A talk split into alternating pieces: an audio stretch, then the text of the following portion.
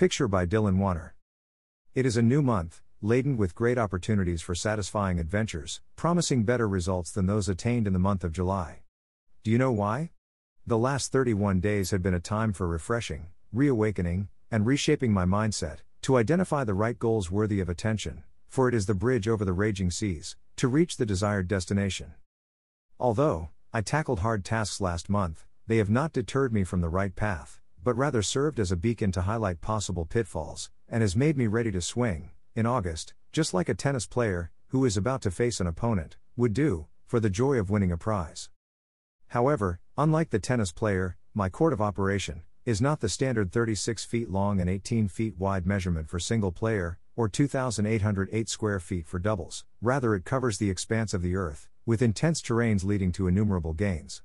Furthermore, my goal is not just winning a prize, but to provide required solutions, through innovation and invention, which would be a part of my legacy. This was my reasoning, when I successfully accomplished a goal this morning within 30 minutes rather than the usual one hour.